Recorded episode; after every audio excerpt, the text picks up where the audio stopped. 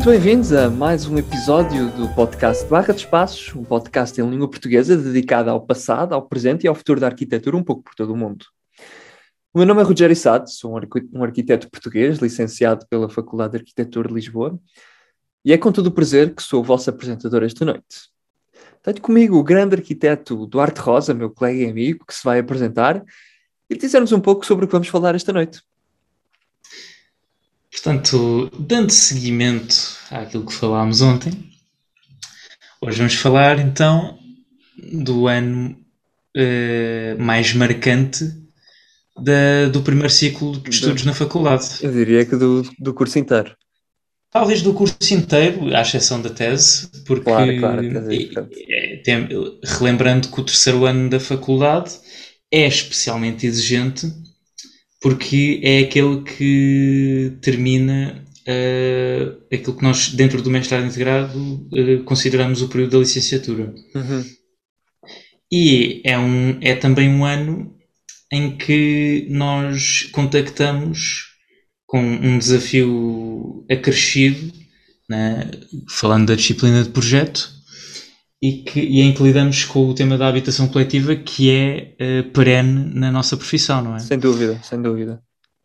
E em que é, aqui sim se completa a tal teoria de que falámos ontem, falávamos uhum. ontem, uh, em que neste caso Uh, o programa tem um peso acrescido e nós temos de lidar com contingências técnicas e, e, e particularmente de, de, maior maturidade, digamos assim, Sim. que embora nós não, não, não tivéssemos um, um diálogo infantilizado nos anos anteriores, aqui começamos a sentir um peso, não é? Uhum. Um peso na nossa disciplina e começamos a, a sentir também as consequências e, uh, e a lidar com, com, com essas com essas questões que ao fim e ao cabo não são aquelas que se calhar são as mais estimulantes no processo de projeto, uhum. mas que são aquelas que podem comprometer uh, como é que se diz, a aprovação da nossa proposta, quando nós, falando do mercado da, na vida real, uh, a questão dos metros quadrados, das áreas de implantação. Sem dúvida, aparecem todas neste E isso foi um, não é um desafio que, que eu diria que fosse, que seja chato ou, não, antes ou pelo contrário. interessante, mas é Olha, sem dúvida mais desafio. É pelo contrário, exato, mas é, mas é um desafio acrescido, não é? Eu acho que era até o, o arquiteto Álvaro Siza que dizia um, numa, numa entrevista que, um, que ele adorava, adorava a legislação. Ele adorava Uhum. ter, ter leis e ter coisas por cumprir, porque o facto de ter exigências e uh, parâmetros uh, de cumprimento de certas, de certas questões, nomeadamente a questão das áreas, a questões dos pés direitos, etc., dava-lhe a ele um enquadramento no qual se tornava muito mais fácil fazer arquitetura. É, é, é justamente muito interessante aqui no terceiro ano nós vermos pela primeira vez uh, que mesmo questões dimensionais, como uma cama, porque nós começámos o terceiro Uhum. ano a fazer um protótipo, que era um protótipo de arquitetura mínima. Uh, É- Era um habitáculo. Era um habitáculo. habitáculo. Sim, sim, sim, Sim. no fundo era um E habitáculo. até, e até pegamos em casos de estudo no início, eu lembro-me de ter estudado o Cabanon e, Aham. e, gos- e gostei imenso de. E, e até a propósito disso, o arquiteto Álvaro Cisa fala de, de uma experiência, não consigo contextualizar eh, exatamente, mas eh, ele numa, numa conferência que nós até assistimos, que era o Inside the Creative Mind em 2016, Sim, ele fala de, de uma experiência que teve em que um grupo de arquitetos eh, era-lhes dada, n- nem sei se lhes era dado um terreno, mas mesmo sendo dado um terreno, eles não tinham nem programa, nem limite de construção. e correu tudo e mal. correu tudo mal, aliás, não correu, não houve propostas. Não, não houve sequer propostas, E- exato. E, e nesse sentido, eh, eh, nós no primeiro ano achamos que, que é mais fácil quando nós não temos nenhuma Não, restrição, pelo nem nada disso. Mas, mas a verdade é que no- nós vivemos desses limites, não é? A arquitetura vive desses limites e eu, eu particularmente, ao longo do curso, eh, vi-me a perceber que é muito mais interessante intervirmos no meio do, do território construído, como é o Ah, caso claro. do terceiro ano, do que num território absolutamente eh, Despovoado. ainda sim, desocupado, uh, desumanizado, não é desumanizado, ainda não humanizado, completamente selvagem. E, e, e, até eu acho que é importante nós desenvolvermos esse gosto porque é a realidade da nossa profissão, não é? Sem dúvida. Eu, sem eu, dúvida. eu acredito que a nossa profissão de, de, dimensão, as nossas intervenções sejam de uma dimensão maior ou menor, vão ter de ter esta hum, operação de, de, tentar resolver os espaços vacantes ou os interstícios uhum. de, do meio urbano e Sem tentar, tentar sarar estas feridas abertas do território construído. Exatamente. E esse foi o desafio de ambos os semestres, não é? Claro, é, claro. É, em, em, paralelo, obviamente, com depois essa questão do, do habitáculo, da legislação e, e da agregação que se tem de fazer desses habitáculos. Eu queria, eu queria só fazer um resumo para quem nos está a ouvir um pouco de quais foram os programas do, deste terceiro ano. Um, neste terceiro ano, nós começamos o primeiro semestre por fazer justamente um estudo uh, de um conjunto de uh, projetos com uma dimensão mínima, não é? Uh, justamente para nos ambientarmos e para compreendermos aquilo que são as dimensões que são mínimas e permitidas pela legislação e mesmo pela própria, pelo próprio ser humano, ou seja, o ser humano enquanto uh, elemento de, de, de medição, um, e depois passamos para a aplicação dessa, dessas dimensões mínimas estudadas. E o interessante do, do primeiro exercício arquitetónico, propriamente dito, que fizemos, era que tínhamos um programa para cinco pessoas, não é? Exato. E, no fundo, essas pessoas viviam numa lógica de coabitação. Viviam numa lógica de coabitação dentro de um protótipo que depois tinha de ser replicado em série, tanto horizontalmente como verticalmente, uh, um pouco por toda um pouco por todo o, o, local de intervenção que nós na altura ainda não conhecíamos. Portanto, começamos por uh, projetar uma máquina de habitar em abstrato que depois foi repetida um, uh, em série uh, num contexto urbano. Uhum. O segundo exercício era justamente pegarmos num território construído e, a partir desse território, um, podermos fazer essa arquitetura de repetição.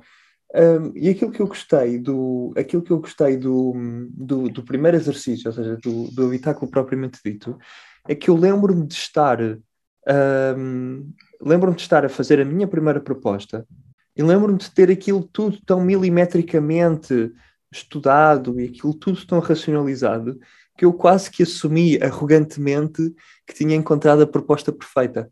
Opa, lembro-me lembro disso, lembro-me de, de, de, estar orgulhoso assim, te encontraste o, o, o, protótipo ideal porque isto funciona tudo bem. E lembro-me uhum. de estar na, na aula e mostrei o, o exercício ao professor e o professor não pareceu lá muito entusiasmado e eu fiquei um pouco frustrado por não ver entusiasmo por parte dele. E ele aproximou-se e disse: Olha, Jacinto, isto que tu fizeste não, não é ideal, não, não, não, não se compatibiliza muito bem com aquilo que nós queremos fazer, tenta reformular o projeto. Opa, e eu, depois de ter tão arrogantemente assumido que o projeto já estava feito e que até já podia ser publicado e divulgado uh, um pouco por todo o mundo como uma obra genial de um jovem estudante de arquitetura, eu fui para casa muito irritado e decidi, bom, então vou fazer uma coisa diferente, vou tentar assumir que estas dimensões mínimas não têm de ser tão normativas, mas que podem ser sugestivas uh, de uma forma de, de, viver o espaço. E, portanto, comecei a jogar com diversos volumes, com diversas alturas que se encaixavam uhum. também em cotas diferentes, ou seja, para dar uma maior riqueza ao espaço. E fiz duas plantas, não é? Portanto, a planta do piso térreo e a planta uh, do piso superior, uh, um pouco assim com um conjunto de buracos que permitiam que o piso uh, inferior fosse iluminado a partir de uma iluminação zenital. É. Fiz uma maquete e cheguei à Faculdade de Arquitetura no, na aula seguinte e, mais uma vez, muito orgulhoso daquilo que tinha feito, mostrei o, a maquete, que era uma maquete muito complexa, mostrei aquela maquete ao professor e o professor, mais uma vez, olhou para aquilo e disse, olha, assim, isto, isto aparentemente não está a correr muito bem, você não está... Não, não está a, a sério, foi... Ele disse isso. Não, eu estou a exagerar, estou a exagerar só para. Não, ele não disse isso, mas. mas é, o, foi... é o drama value. Exatamente, foi aquilo, foi a impressão com a qual eu fiquei, não é? Foi de que aquilo de que eu não prestava para, para aquele exercício. Opa, e cheguei a casa e, uh, mais uma vez, irritadíssimo, estava no autocarro. Uh, ah, não, não, não, não. Antes disso, uh, tinha um amigo pegado na minha maquete, não é? Que era uma maquete de dois pisos, e virou a maquete ao contrário. Uhum. E portanto, aquilo que era, um, aquilo que era uma planta passou a ser um corte.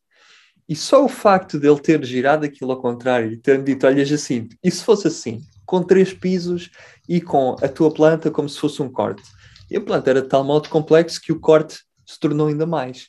Opa, e eu fui para casa entusiasmadíssimo de que poderia uh, finalmente fazer alguma coisa uh, muito interessante.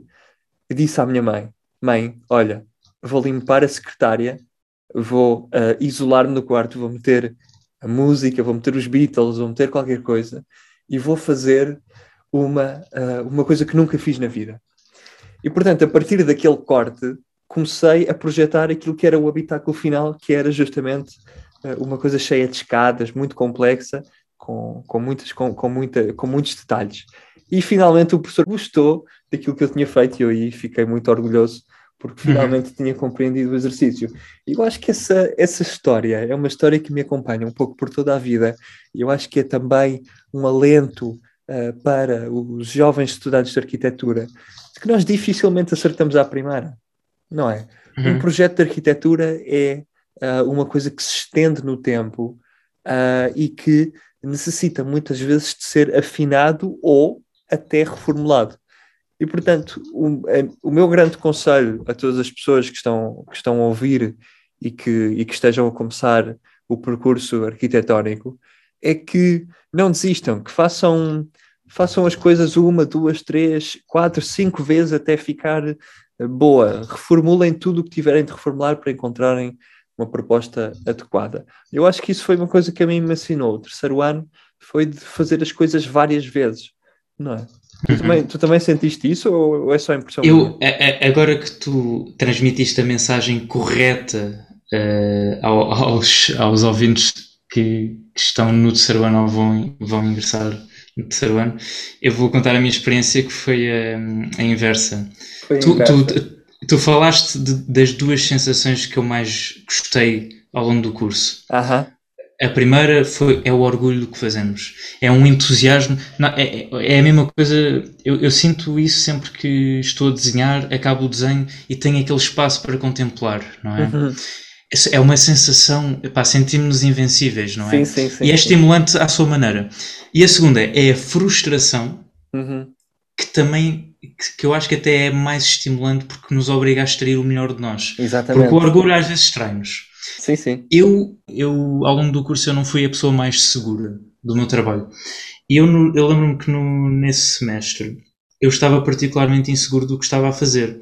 Uhum. E o professor surpreendeu-me, dizendo que eu estava a fazer bem o exercício. E, e foi desde o habitáculo à agregação. Eu nunca senti realmente segurança, porque, porque também eu acho que me envenenaram um bocadinho as expectativas para o terceiro ano. Tinha de ser este professor e aquele professor é, ia ser horrível, não sei o quê. Eu estava com muito medo nesse ano. Uh, mas, mas eu lembro-me com uma saudade desse, desse semestre, é, porque foi uma sucessão foi, de surpresas. Foi um semestre foi lindíssimo. Foi para mim o é, melhor é, foi, semestre de todos, foi o primeiro semestre do terceiro. Foi, e foi até o exame, lembro que o teu exame também correu muito bem, não é?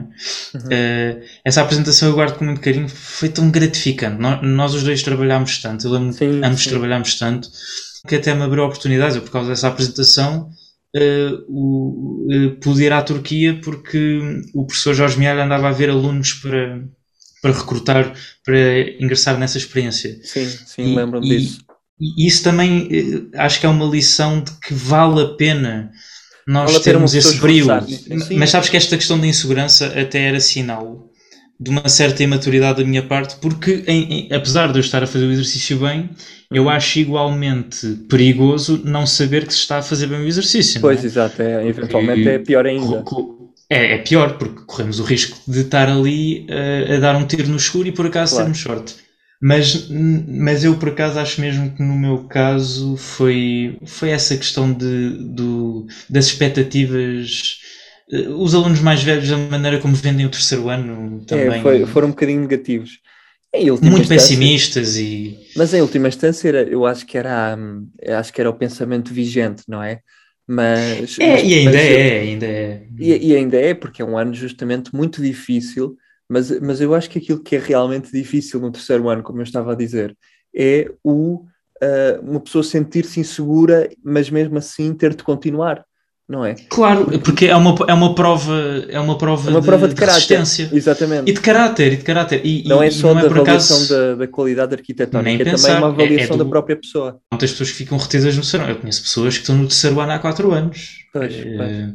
E não é por acaso, é porque realmente nós temos de estar de corpo e alma e o terceiro ano é aquele ano em que nós temos de decidir eh, se queremos ou não levar eh, até ao fim este percurso.